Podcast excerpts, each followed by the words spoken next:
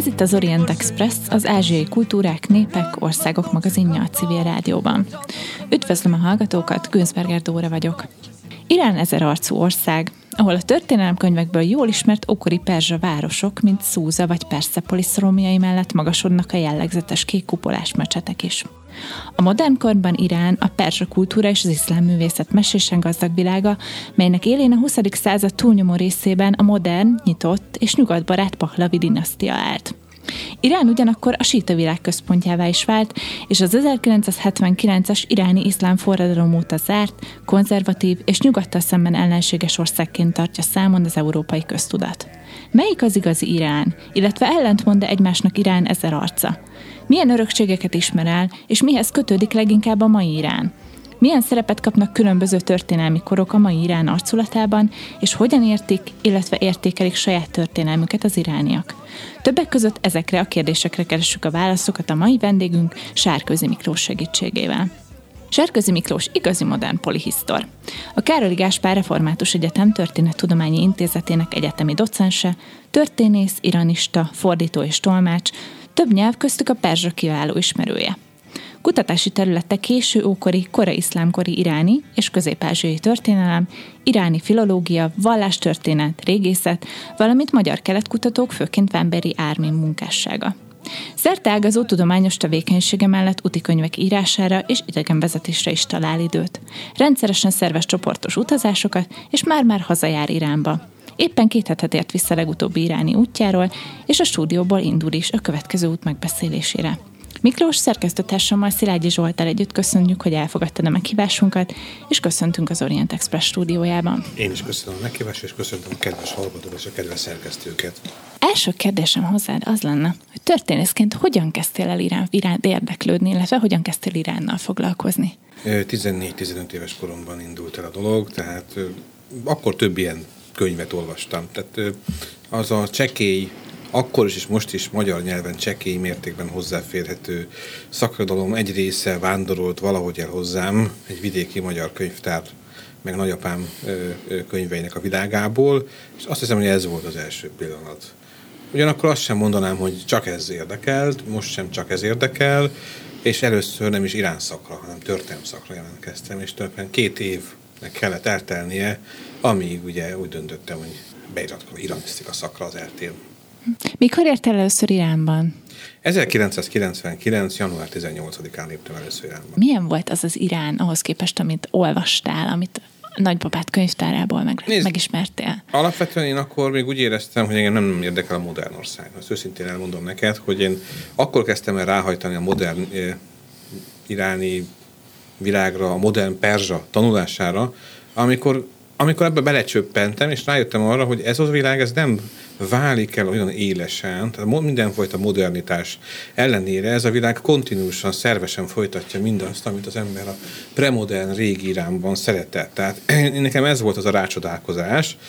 A régi Iránt kerestem előső, elsősorban, amikor oda mentem, és olyan helyekre mentem mindjárt, amik e, ezt mutatják, de aztán rájöttem, hogy a modern iráni élet is rendkívül izgalmas, sokszínű, és ellentétben mindenfajta vélekedéssel élhető. Azt hiszem, hogy egy 2017-es interjúban említetted, hogy már 36 alkalommal jártál azóta Iránban. 44-szer. Ez azóta 44-re emelkedett ez a szám.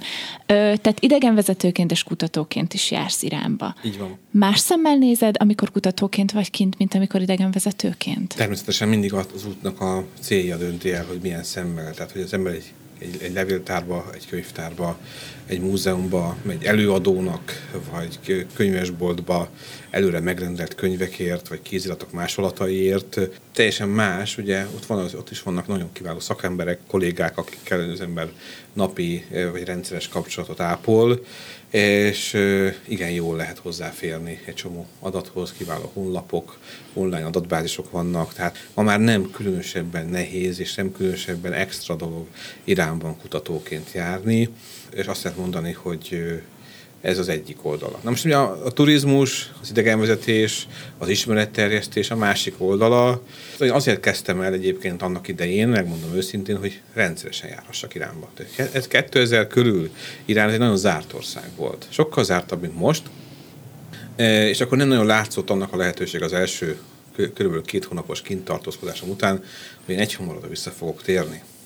Akkor véletlenül egy magyar utazási iroda keresett, akármilyen meglepő is, de keresett irán specialista embert, aki vállalta volna a csoportvezetést, és így, így kezdtem el. Az idegenvezetés az egy nagyon szép dolog. Iránban szerintem például a poszt-szovjet közép képest könnyebben lehet idegen vezetni, akármilyen furcsa. Tehát az ország, ez egy mondjuk a késő kádárizmusra emlékeztető berendezkedéssel bír, egy végtelen kulturált és végtelen vendégszerető ország. Tehát a, az, hogy az ember 13-14 éven keresztül helyi guide-ok, helyi idegenvezetők nélkül dolgozhatott, és rábízták az ország törvényeinek a betartását látatlanban az iráni hatóságok, anélkül, hogy engem különösen ott ellenőrizgettek volna, az sok mindent elárul az országnak a, egyfelől a stabilitásáról, másfelől arról a mentalitásról, amely nem elsősorban a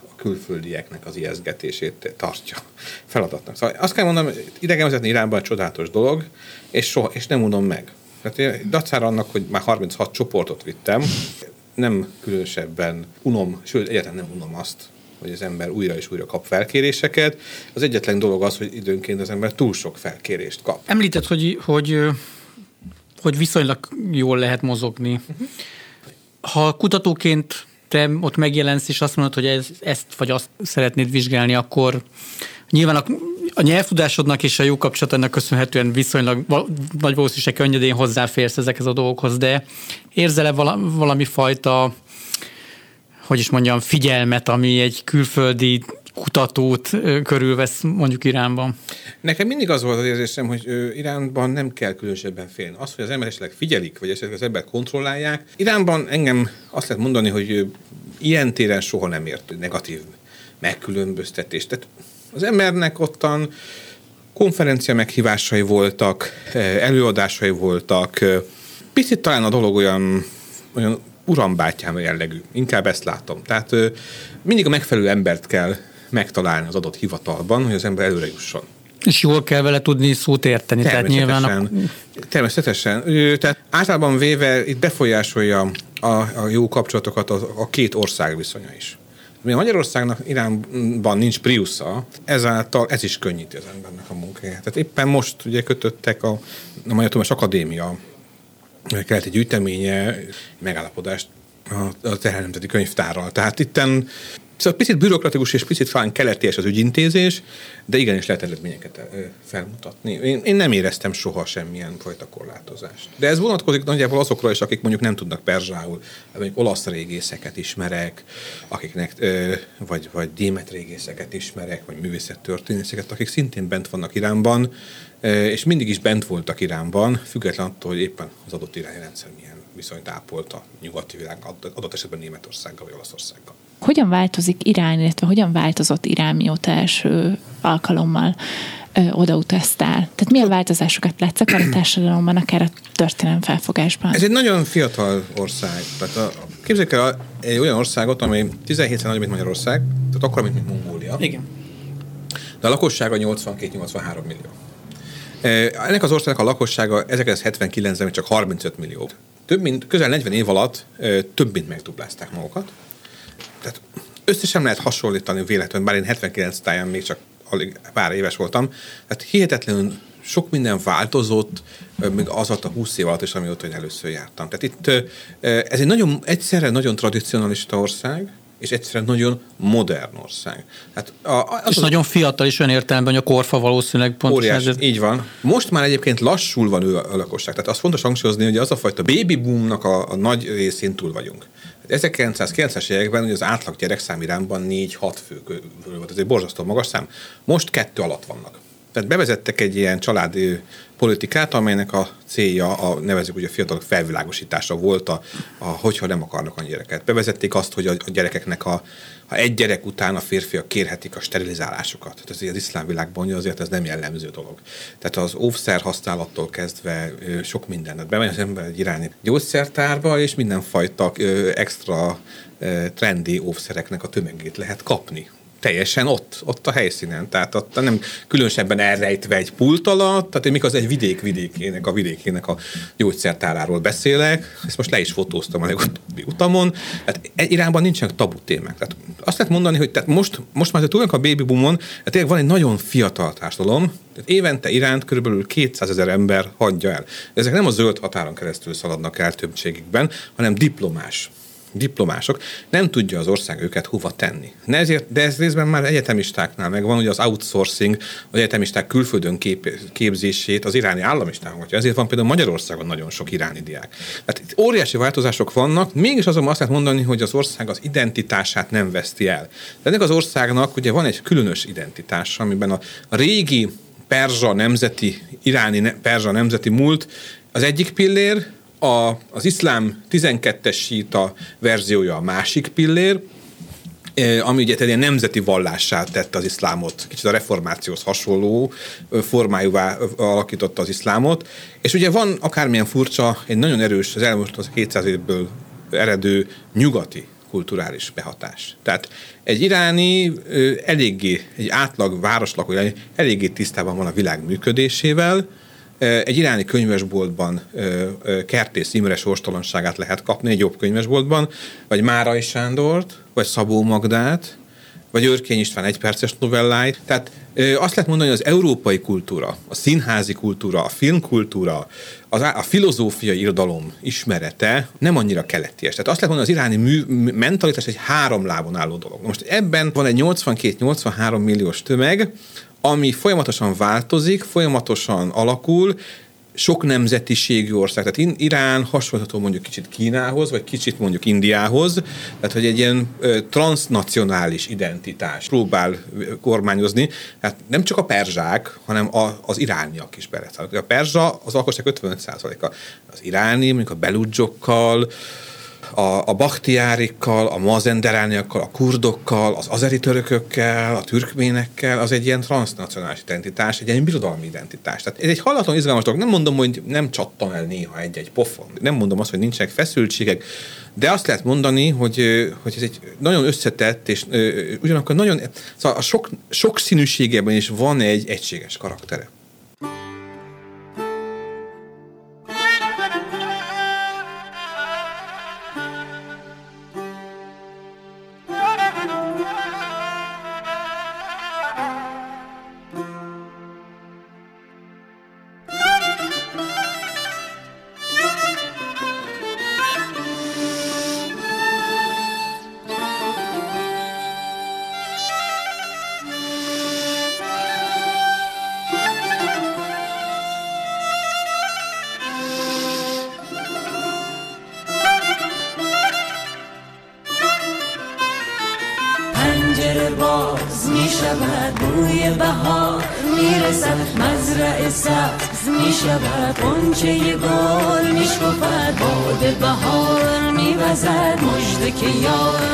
می‌رسد باد بهار میوزد مشت که یار می‌رسد.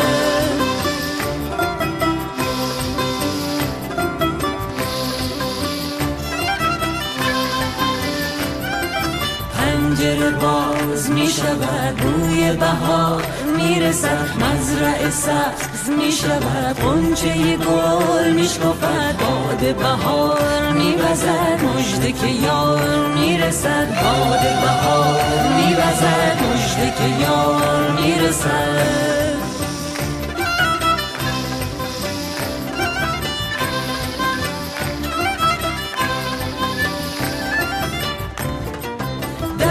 فروش می شوق میتپد چشم برو میزند آب روان میشود می صدا میزند شور به پا میکند پیر جوان میشود رقص سما میکند Mi az, ami szerinted összetartja ezt a nagyon sokszínű társadalmat? Azt Mitől hiszem, iráni egy iráni? A büszke a kultúrájára és az országára.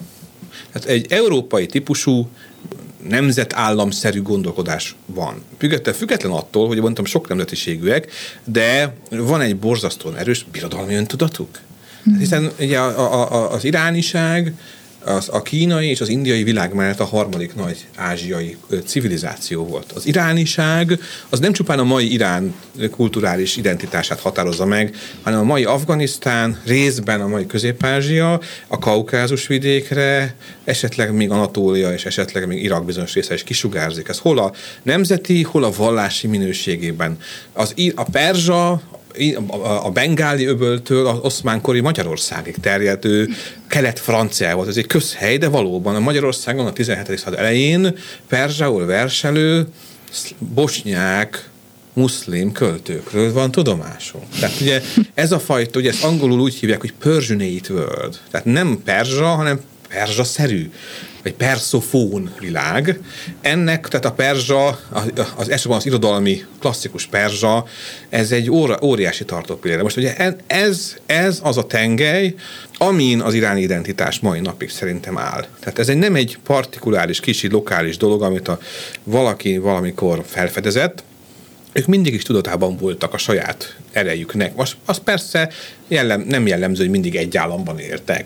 De mégis azt lehet mondani, hogy a mai, például a Perzsát, ugye mai Afganisztánban, a mai Tajikisztánban, a mai Üzbegisztán bizonyos részein ugyanúgy beszélik még, és ez a Pamirtól a perzsőbedig terjedő ö, tengelyt jelent. Tehát az ember elmegy mondjuk Delhibe, ott a, a, Delhi erődnek a bejáratánál ugye a mi van fölírva, hogy agar rújje zamin behestast, hamínesztó, hamínesztó, hamíneszt. Hogyha a földön van paradicsom, ugyanez, ugyanez, ugyanez. Tehát mondhatjuk úgy, az ember iranistaként bizsergeti a perszofón világban való fürdés, ami Indiától Boszniáig terjed. Ez nem azt jelenti, hogy mindent az irányak találtak ki. És Iránban, és ugye például az iráni törökség borzasztóan fontos történelmformáló erő volt. Tehát ők is azért ugye több elemből tevődnek össze. De mégis azt lehet mondani, hogy ettől gazdagok az irányak lélekben, hiszen ö, van mögöttük egy ilyen erős kulturális háttér. Azt gondolom, hogy ez, ez az fő oka. Másfelől ugye azt lehet mondani, hogy borzasztóan akármennyi politikai konfliktusos a viszonyuk a nyugattal, de borzasztóan in, innovatív ez az ország. Ez az ország nem maradt volna talpon, ha száz éve már nem a modernizáción törni a fejét. Az első világháborút lezáró ö, időszak óta. Szóval nagyon érdekes, hogy, a, hogy ilyen sokszor előkerül a modernizáció, meg a modern iráni kultúra, meg hogy, a, hogy az irániak mennyire modernek, mert azért lássuk be, nem ezt látjuk ö, innen kívülről szemlélve őket. Nyilván ez jelent egyfajta ilyen, hogy mondjam, propaganda által is behatárolt mondjuk tájékoztatást például. Ez egy érdekes dolog. Tehát a mai iráni rendszer az olyan, hogy azt mondja, hogy nekünk a modernizációt azért kell föntartanunk, és folytatnunk, ha a, tehát a, a technológiai fejlesztéseket, hogy bebizonyítsuk, hogy az iszlám kultúra, legalábbis az iráni iszlám kultúra nem felel meg annak a sztereotípiának, amit bizonyos nyugati országokban terjesztenek róla, hogy ez az, az iszlám kultúra, vagy az iráni világ az egy ilyen sokadik, sokadrangú, vagy, vagy elmaradott világ. Irán borzasztó nagy pénzt költenek például a, a természettudományos képzésre. Tehát a orvosi, fizikai, kémiai, és egyéb dolgokra, bionika és ilyenekre rengeteg pénzt költenek, tehát a klónozástól kezdve az őssejt kísérletek. Ugye Magyarországon nagyon komoly etikai viták vannak az őssejt kísérletekről, és azok alkalmazásáról. Iránban nincsen erről vita.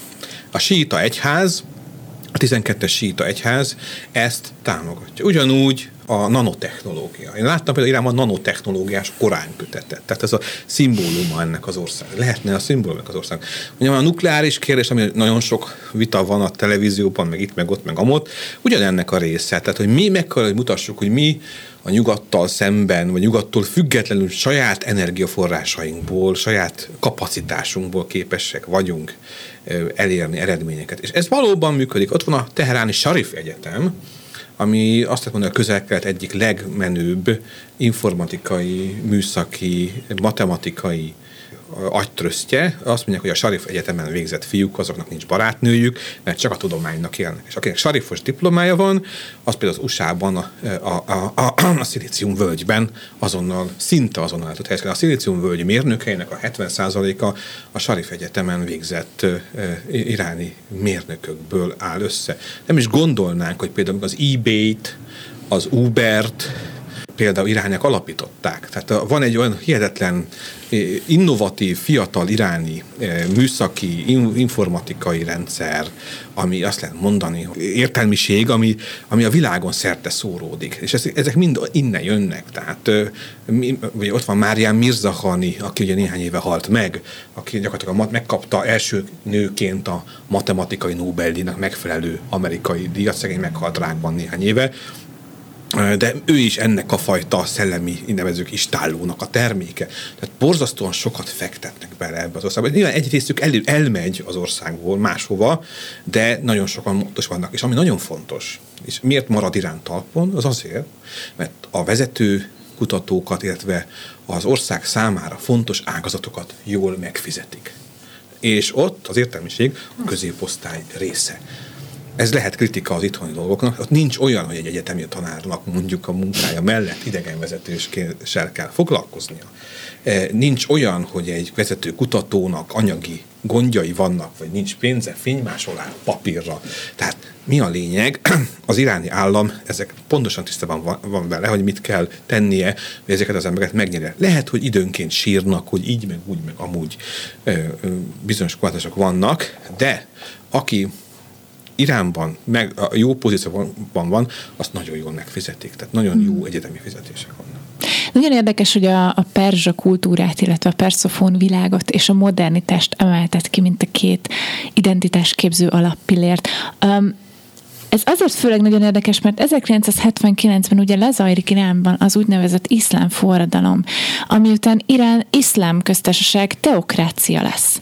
Hogyan jelenik meg a teokrácia, mint államforma mindennapi életben, illetve mennyire erős identitás képző erő a 12-es síta iszlám? Na most van egy emigráns iráni filozófus, Abdul Karim Sorus, Neki van egy nagyon frappáns mondata az iráni identitás változásairól, azt mondja, hogy 1979 előtt olyan erős volt Iránban a vallásosság, hogy az csak egy iszlám forradalom tudta kitépni gyökerestől. Ez egy szimbólum, de nagyon jó szimbólum arra nézve, hogy 1979-et ugye van a Pahlavi időszak, ami ugye egy ilyen nem vallásos, szekuláris, nyugatbarát, de ugyanakkor nem demokratikus rendszer. Ez azért tegyük hozzá. Kifelé nyitott, de egyébként a szavak behálóz mindent, a titkosszolgálat behálóz mindent. Ehhez képest ugye a lakosság egyetlen tiltakozása, vagy passzív ellenállásnak a, a szimbóluma a vallásos életmód volt. Tehát Irán tényleg nagyon sokkal, de sokkal vallásosabb volt az átlag ember szerintem a mindennapi praxisában 79 előtt. 79 után ugye egy olyan rendszer jött létre, amelyet ugye tankönyvet tanítanak, az iszlamizmus, vagy nyugatellenes iszlám első sikeres modellje. Na most ugye természetesen itt van egy külpolitikai, és van egy belpolitikai arca a dolgoknak. Nyilván külpolitikai Irán szakít a nyugat barát, Amerika barát, Izrael barát körökkel, és elkezdi építeni a saját, hát nevezzük úgy, brandjét, amely ugye az egész világot az iszlám világ ébredését próbálja elérni, a palesztinok támogatása, a bosnyák muszlimok támogatása, az afrikai muszlimok támogatása, a különös jelentőség a síták támogatása. Játszik. Ezzel sok ellenséget szereztek maguknak. Ugyanakkor ne, a modell nem teljesen sikertelen, hiszen 40 éve zó, óder zó, de mégiscsak talpon vannak, és be kell látni, Iránnak ma a közel van egy elég széles kapcsolati rendszere, amelyet már a sokadik amerikai kormány sem tud éppen szétverni. Tehát szankciókat hoznak itt meg úgy, Irán azonban Kína, Oroszország, India, Indonézia, Pakisztán és egy sok más kapcsolati rendszer segítség ki tudja egyensúlyozni gazdaságilag ezeket a dolgokat. Ez a, ez a külpolitika, ez, ez csapódik le nálunk a hírekben. Ugyanakkor, amit 79 ugye a teokrácia természetesen Iránban a hivatalosan a velayat faki elvén alapul, azaz a jogtudós állama, ami a 12-es síta egyházak egy ilyen messianisztikus képzetéből vezethető le, vagyis amíg a 12. síta imám vissza nem tér a rejtőzködéséből, addig minden hatalom a síta egyházat illet. Ez egy kicsit a platóni filozófusok államára hajazó nézet, Ugye, amit valójában a gyakorlatban Sayed Ruhollah Musavi Khomeini, a 72-es forradalom alapítója valósított meg, aki egy olyan állammodellt épített fel, amelyben az egyháznak, a 12-es a klérusnak primátusa van, nem választott, hanem többnyire örökletes pozíciókból irányítják az országot, és a választott tisztviselők, a parlament, a kormány ennek alárendelt. És az ország élén ugye nem egy miniszterelnök, nem egy államelnök áll, hanem a legfelsőbb vallási vezető, a Rahbari Muazzam Engelab, jelen Ali Khamenei, akit ugye egy ilyen nasszal, egy ilyen síta, isteni revelációval jelölt ki az elődje. Most persze ez egy bonyolult kérdés, hogy ez mennyiben politikai játszmák eredménye is, de lényeg az, hogy ugye ez az egyik. De ma mindenből kettő van. Minden, a, a, a, ez a kettősség, hogy van az egyház primátusa, mert ők ismerik a 12. síta imám világát legjobban, és ezért ők kaphatják hatalmat. Ez lecsapódik abban, hogy van például az országban kétfajta ugye, bíróságok vannak, vannak a polgári bíróságok, vannak a forradalmi bíróságok. Kétfajta hadsereg van. Van ugye az ártés, meg van a szépa, tehát van a normál hadsereg, és van a forradalmi gárda. Ugye a forradalmi gárda a rendszert védi, a hadsereg az országot leginkább. De néha ugye ez is keveredik. Itt a, a, aztán ugye vannak ugye ezen kívül nyilván vallásos iskolarendszerek és, és kevésbé vallásos iskolarendszerek. Hát a, a, nyilván a szimbólumok, a vallásos szimbólumok használata, a vallási ünnepek használata, a, márti, a síta mártirok kultusza az irakáni háború óta, ez folyamatosan ugye fönt van. Bármihol iráni elesik, mondjuk Szíriában, vagy Irakban, vagy most Ahvázban, ugye volt az a merénylet, ott azt lehet mondani, hogy ezek ugye mindjárt a 12-es síta étosz, mártir céljai közé emelik. Tehát ez a mindennapokban él. Amúgy pedig egyébként a társadalmi rendezkedés egy kicsit ilyen szocialisztikus valami. Tehát ö, óriási pénzeket, ö, az állami szféra ural mindent. Persze van most már magantőke, de igazából az, irányban az a menő, akinek jó állami kapcsolatai vannak. Khomeiniék egy olyan társadalmi rendszert hoztak létre, amely szakította külföldi befektetések neoliberális módszerével, hogy majd a nyugati tőke finanszírozza meg iránt, hanem helyette ugye hatalmas pénzeket költöttek új egyetemek alapítására, népi főiskolák alapítására, több, például, amit, ilyen, például abszolút pozitívum, 72 ezt sokan nem tudják, hogy lehet, hogy a nők félre rátették a kendőt, de a nőket beengedték az egyetemre. Tehát a sakkorában alapvetően nagyon kevés egyetem volt, és a, a, és a fiatalok, a vidéki fiataloknak sanszuk sem volt nagy többségben egyetemre járni. Khomeini még mit csinált? Minden faluban vagy minden kisvárosban főiskolákat alapított. Most ezek nyilván nem mindegyik a, a szorbon színvonalán van, de minden, tehát mondjuk angolul tanulni, informatikát tanulni, műszaki dolgokat tanulni, úgy általában könyvet olvasni, ez ment. Ez, ez, és ez már megvan. Iránban a lakosság 99%-a ír-olvas. Ez a közel-keleten, a muszlim világon belül a legmagasabb arány. Tehát Pakisztán, de akár még a poszt-szovjet közép-ázsia sincs ezen a szinten, független attól, hogy ott a szovjet időszakban ugye elég komoly ugye modernizáció zajlott le.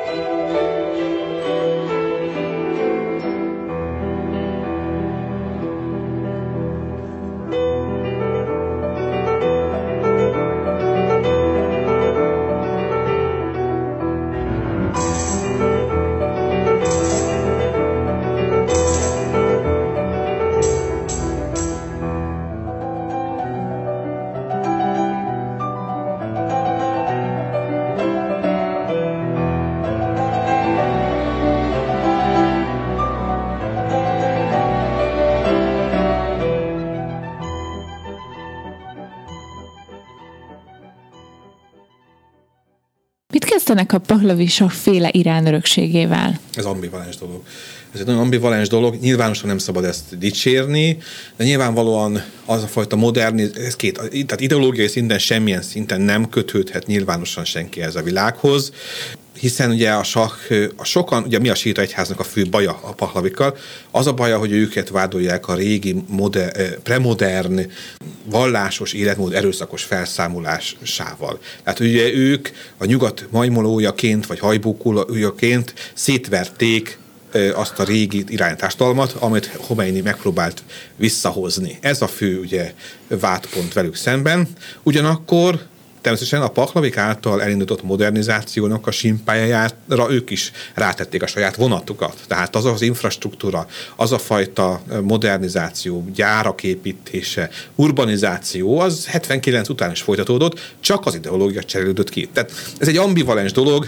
Manapság azt lehet látni, hogy főleg azok a rétegek, akik vagy nagyon módosak és nem túl vallásosak, vagy nagyon fiatalok és már jócskán a pahlavi időszak után születtek, egyfajta protest kultúraként privátban ápolják. Ja, jó volt az a sak. Az ember elmegy vendégségbe irányba, jó volt az a sak. Mondom, uram, de hát akkor miért, miért szüntették meg? Én nem voltam ott. Én nem Tehát ugye 79-ben egyébként megjegyzem, hogy ez a réteg is, aki most olykor nosztalgiázik a sakk iránt, és ott volt az utcákon, mert ugye a városi jómódú polgárság is szeretett volna a, a jómód mellé politikai jogokat, demokráciát. És a Khomeini egy ilyen integratív figurának tűnt, senki nem tudta, hogy ő mit tervez, hiszen egy addig, nem, ki, addig ki nem próbált modellel jelent meg, és ugye Khomeini egy ilyen népi vezérként mindenkinek mindent megígért. Ezért őt a baloldaliak, a nem túl vallásosak, a adott a nyugatos demokráciáért rajongók is ideig óráig támogatták. Egy összekötő ellen volt. Ne felejtjük, hogy az utolsó sah 1953-ban a CIA-vel és a brit titkosszolgálattal együtt egy demokratikusan megválasztott pacifista iráni rendszert vert szét. Ez a Mossadegh féle rendszer. Az, hogy 79-ben Iránban ilyen radikális rendszerváltás történt, az elsősorban annak köszönhető, hogy 1953-ban egy demokratikusan, organikusan fejlődő pacifista rendszert, brutál, nyugati típusú demokrácia demokráciát óhajtó bevezető rendszert brutálisan szétvertek a nyugatiak, és ez egy olyasfajta indulatot indított el a társadalom mérétegeiben, amely a 79-es forradalomban konkludált. A sah a, a hivatalos ellenzékét tönkretette, és ebből ugye a radikálisabb erők jöttek ki győztesként. Tehát ez nagyon fontos látni, hogy a, a kommunisták iszlamisták, valamint az olyan iszlám marxisták, vagy anarchisták lettek azok, akik a 79-es forradalmat véghez vitték, és ebben már kevesebb szava volt a régi nevezői polgári ellenzéknek, mert az teljesen vagy kompromitálódott, vagy, le, vagy szét volt verve, és 53 óta nem tért magához. És erről Hamenei mondta, most a legfelsőbb vezető, hogy mi nem leszünk olyan puhák, mint a de hogy hagyjuk magunkat szétverni. Ezért történt 79 novemberében az amerikai ö, ö, nagykövetség tagjainak a túlszulejtése, hiszen akkor a sak belépett az USA-ba, és, és az irányak ezt úgy olvasták, mintha 53 lenne, akkor a sak ugye elment Rómába, és Rómából szervezte a pucsát. Ugye úgy gondolták, hogy most Carter ugye majd vagy a sakot, vagy a sak fiát vissza fogja hozni amerikai fegyverekkel. Ugye ezt próbálták ugye a, ezek a radikális diákok az amerikai nagykövetség elfoglalásával és az amerikaiak zsarolásával, vagy sakban tartásával megelőzni. Tehát ezeket nem tudjuk, hogy itt nem tudjuk azt, hogy 1953-ban mit csinált a Nyugat-Iránnal. Tehát mm. Iránt lehet így úgy elítélni emberi jogok miatt, de nem tudjuk azt, hogy milyen indulatok vannak. Ezek, ezek nem tűnnek el egy perc alatt a társadalomban. Ez, amit utoljára említettél, a, amit a nyugat elkövetett Irán ellen, ez a fajta demokratikus rendszer, ami elkezdett kialakulni Mossadegh alatt, van jelenleg olyan politikai erő Iránban, ami megpróbálja ezt visszahozni? Vagyis megpróbál kiépíteni egy demokratikus rendszert? Én azt gondolom, hogy a, a, a mostani iráni rendszer az, ami organikusan és lassan változik.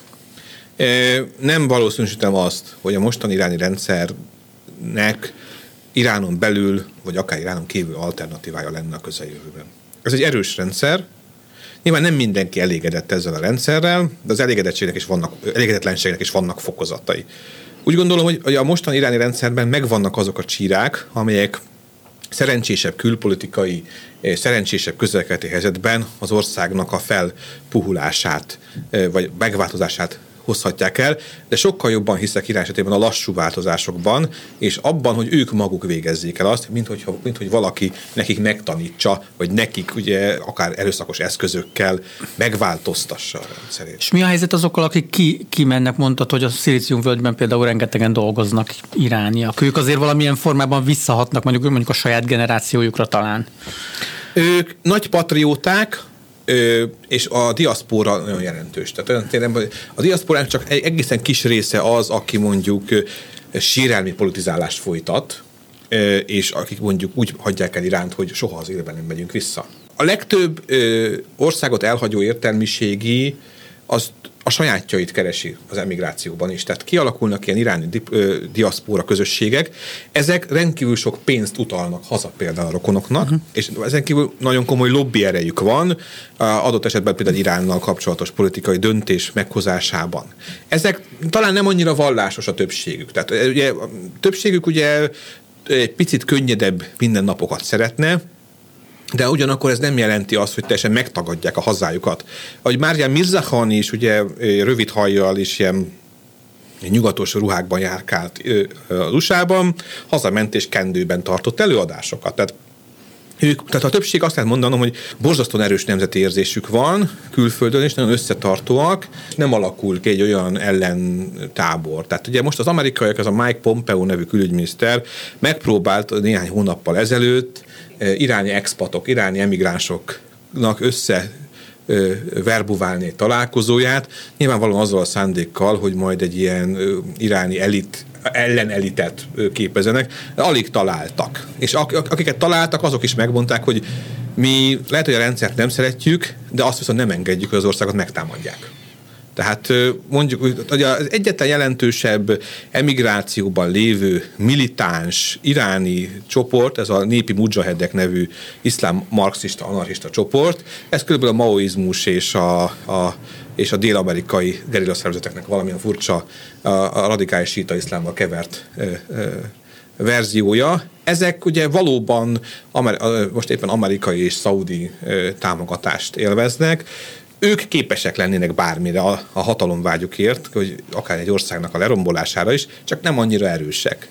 Rajtuk kívül azt lehet mondani, hogy az iráni kommunisták, az iráni monarchisták, az iráni, mit tudom én, demokratikus, polgári liberálisok is olyanok, hogy valamilyen szinten a lelkük milyen szurkolnak az országoknak, még hogyha ugye vannak sérelmeik is. Tehát a, amikor az ember Árdesír Zahedi, a sah utolsó washingtoni nagykövetének a nyilatkozatait olvassa, aki most már most halt meg, nem is olyan régen egyébként, ő Svájcban élt, Árdesír Zahedi az utolsó pillanatig kiállt azt lehet mondani az iráni atomprogram mellett. Dacára annak, hogy azért az ő családja vastagon benne volt az 53-as Mossadegh ellenes pucsban. Tehát mondjuk úgy, hogy ilyen egy tipikus iráni, iráni értelmiségi, vagy iráni hazafi, nagyon erős az identitásuk, és nagyon összetartóak. Itt Magyarországon is ezt mik- mikróban lehet tanulmányozni, az, itt a Budapesten is az iráni diákok egy kolóniában élnek jó formán, tehát itt a, a, a, vagy a a Korvin köz környéki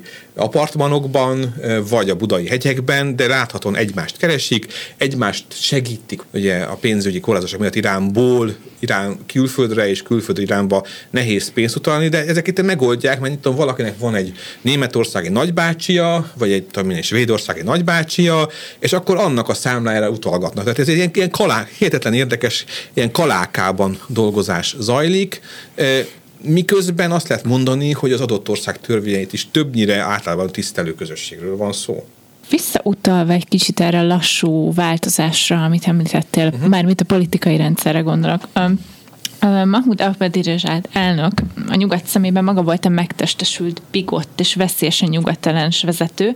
Ezzel szemben viszont a jelenlegi elnök Hassan Rouhani megválasztásakor egy emberként lélegzett föl a nyugati sajtó, és az elnök szemében egy nyitás és enyhülés garanciáját látták. Mit gondolsz? Valóban beszélhetünk enyhülésről, változásról Rouhani alatt? Én 12-ben, amikor Rouhani egy éve rohanni megválasztás előtt, és ugye akkor is jártam Iránba, akkor hetente 25%-ot zuhant a reál. Tehát alapvetően, de ezt ne feledjük el, hogy tehát az iráni politikai rendszer két dolgot meg, meglátni. Van egy egyházi vezetés, amely ugye Ahmadinejad alatt is ugyanaz volt, meg Róhani alatt is ugyanaz maradt. Ez, az orsz, ez a vezetés elsősorban nem, nem liberális, meg nem konzervatív, hanem általában pragmatikus. Az iráni külpolitikának a legfontosabb mozgatórugója nem a változás, meg nem a konzervativizmus, hanem a pragmatizmus. Mik az ország, vagy mik az adott elitnek az érdekei. Tehát amikor Ahmadinejad ugye csődbe vitte Iránt, amikor Irán teljes izolációba vitte, akkor maga Khamenei adott titokban, még Ahmadinejad alatt parancsot, hogy az amerikaiakkal ománi közvetítéssel kezdjenek tárgyalásokat az atomprogram megoldásáról. 12-ben. Ezt utólag tudtuk meg. Rohani kiválasztás. Ugye Iránban a választók nincsenek pártok, de ilyen párt kezdemények, vagy párt szövetségek vannak. Ezek általában azt lehet mondani, hogy valóban van ideológiai töltet, hogy nyitottabb vagy zártabb, de inkább egy-egy ember, inkább egy-egy politikusnak a köréhez tartoznak. Rohani Rafsanjani köréből jött. Tehát Rafsanjanit Ugye, mint az irányi politika régi motorosát, ugye tavaly temették el januárban, most Iránban minden második tér Rafsanjani van elnevezve. Az, a, az iráni azeri határsávban ott van a Rafsanjani autópálya, Jolfa mellett, ez friss élmény, a Rafsanjani cementgyár, meg ilyen, ilyet is láttam, Kazvin mellett. Tehát mi a lényeg? Ő Rafsanjani zsebéből bújt ki, és ugye azt lehet mondani, hogy ő, az ő feladata elsősorban az iráni nukleáris megállapodás megkötése volt. Ezt meg is csinálta. Most ugye Ahmadinejad az iráni radikálisoknak a, szimbólum, a szimbóluma, vagy ikonja. Általában azt lehet mondani, hogy Irán is hasonló jelentően az iszlám világ egészéhez, hogy a, van egy nyugatbarát, meg egy nyugat ellenes ö, politikai ö, inga vég, és az inga kettő között mozog. Amikor nagyon nyugatbarát irányba lenki ez az ország, akkor elkezd a nyugat ellenes felé mozogni. Amikor nagyon nyugat ellenes, akkor elkezd a másik irányba. Itt is ezt látjuk, hogy én azt gondolom, hogy permanensen se egyik, se másik nem marad hatalmon, mind a két csoport megvan, és az irányi politikai elit a, a hatalom megosztása ilyen saktábla-szerű, és bizonyos helyeket a liberálisok vagy nyugatbarátok tartanak kezükben, a másokat pedig a konzervatívok.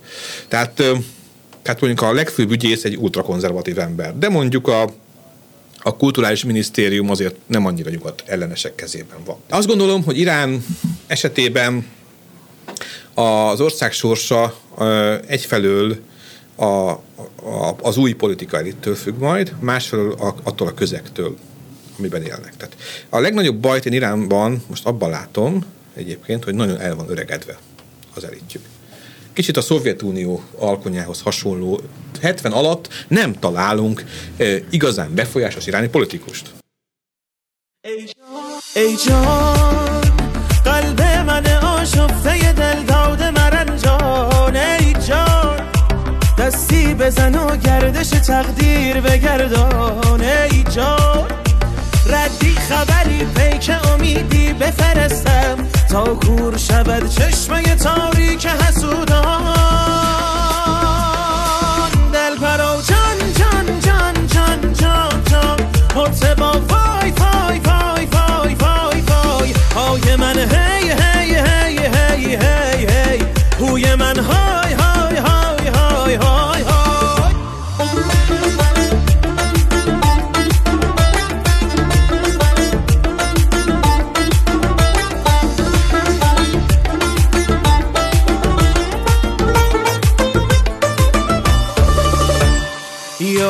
رب به سمت من یارم روانه کن صبرم به سر رسیده.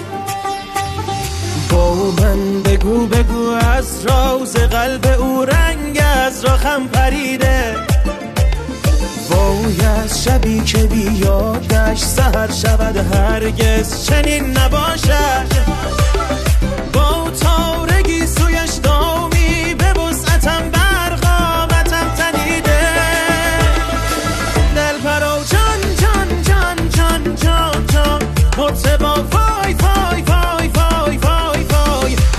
Yemen hey hey hey hey hey hey. Hu Yemen hay hay hay hay hay hay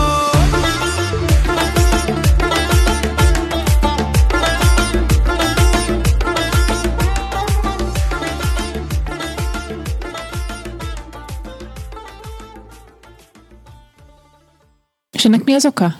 Azért az az oka, még mindig azok vannak, azokban bíznak, azoknak osztanak lapokat, akik 79-ben ott voltak a forradalomban. Miközben arról beszélünk, hogy nagyon fiatal a társadalom, tehát van. óriási szakadék van. ezek szerint Tehát- a vezető elitek, vagy mondjuk a politikai E- elit, meg a Ezt kellene valahogy megoldani. Nem a politikai pártok alapítása itt a fő feladat, hanem az, hogy be kéne engedni a 30-40-es, 30-as, 40-es rétegeket a politikai hatalomba. Vagy legalább az 50-es. Ö, ö, vagy legalább az 50-eseket, és ez nem történik meg. A gazdasági szférában már ennek vannak jelei, tehát Rohaniék azért kineveztek egy infi, viszonylag fiatal 30 körüli informatikai miniszter, tehát ilyen már van. De egyébként, tehát ez egy nagyon nagy probléma. A másik, ugye, ami problémás még az, hogy hogyan és miképpen tudják majd a, az országnak a külpolitikai helyzetét stabilizálni. Ez egy permanens dolog. És ezt Rohaniék sem tudták igazából megoldani. Tehát valamilyen szinten az országnak a mozgásterét kellene állandósítani. Ö, Ugye Rohani nyilván arra vágyott, és az egész Irán arra vágyott a középosztály együtt, hogy megkötik az atommegállapodást, ezzel lemondanak a nukleáris arzenálnak nagy részéről, és ö, onnantól kezdve beengedik őket a közel-keletnek a tárgyaló termeibe. Most ez nem teljesen történt meg, részben azért már megtörtént, tehát a törökökkel alkotnak, a katariakkal alkotnak egy tengelyt, de láthatóan ugye vannak komoly ellenlábasaik, főleg a szaudiak. Hát azt gondolom, hogy itten ezt kellene valahogy még megoldani, de ez egy nehéz ügy lesz. Ugyanakkor az iráni államnak, még egyszer mondom, nem a nyitás, nem a zárás a kulcsszava, hanem a pragmatizmus, a rugalmasság. Van egy, itt ebben az országban nem egyetlen ember kezében van hatalom, hanem ember csoportok kezében van hatalom. Hát egy döntés itt ebben az nagyon lassan csöpög le a rendszeren. De És azt a döntést azt a világiak hozzák, vagy az egyház? mikor ki? Aha. Tehát bor, borzasztóan érdekes látni azt, hogy például a moszkvai iráni nagykövetnek, tehát az oroszországi nagykövetnek szinte miniszteri rangja van. Tehát egy olyan ember, aki szinte a kormánynak a tagja. Tehát ezek, ezek, ezek a pici, az, hogy most a, a, a, az őrök tanácsa, vagy a Hamenei, vagy a parlament, vagy a kormány, vagy az elnök, vagy az úgynevezett egyeztetési tanács, vagy a legfőbb ügyész mond valamit, ezek, ezek, ezek mögött kikálnak. Mit szól ehhez a forradalmi gárda? Tehát ott van a forradalmi gárda, amely ugye állam az államban. Tehát Iránt kb. úgy kell elképzelni, hogy három államból áll. Hát van a papság, van a kormány, és van a forradalmi gárda, ha nagyon le akarom egyszerűsíteni. És a három, azok gyakorlatilag egymástól függetlenül működnek. És mindig tudni, tudni kell az embernek, hogy ki kivel van. Ugye Itt van Qasem Soleimani, aki szinte önálló hadúrként intézkedik Szíriában és Észak-Irakban, Kurdisztánban. Hát ő az, aki megveti az egész iráni politikai elitet. Ugyanakkor nem szeret előjönni nyilvánosan politizálni. Tehát ez is egy érdekes, ezt ugye nyilván ezt, ez, a, ez a rendszernek egy olyan fennállásának egy olyan katonai biztosítéka, amely ugye, amelyet sokat kritizálnak. Ugyanakkor a forradalmi gárda garantálja az ország biztonságát, és az Iránban szabadon lehet utazgatni. Tehát alig-alig történik olyan atrocitás, amely miatt ezt az országot el kell kerülni. Egyáltalán nem kell elkerülni.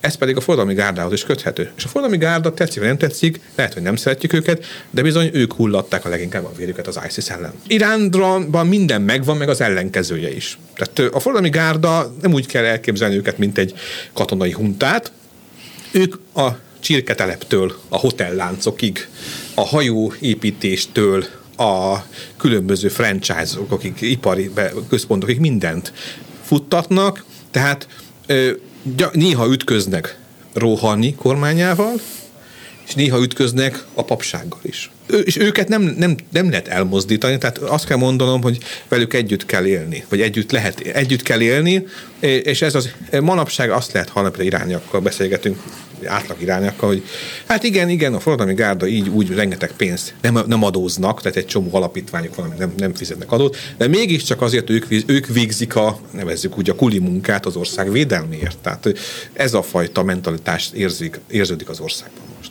Egy utolsó kérdésem van még hozzád. 2017 óta zajlik egy úgynevezett reformista mozgalom Iránban.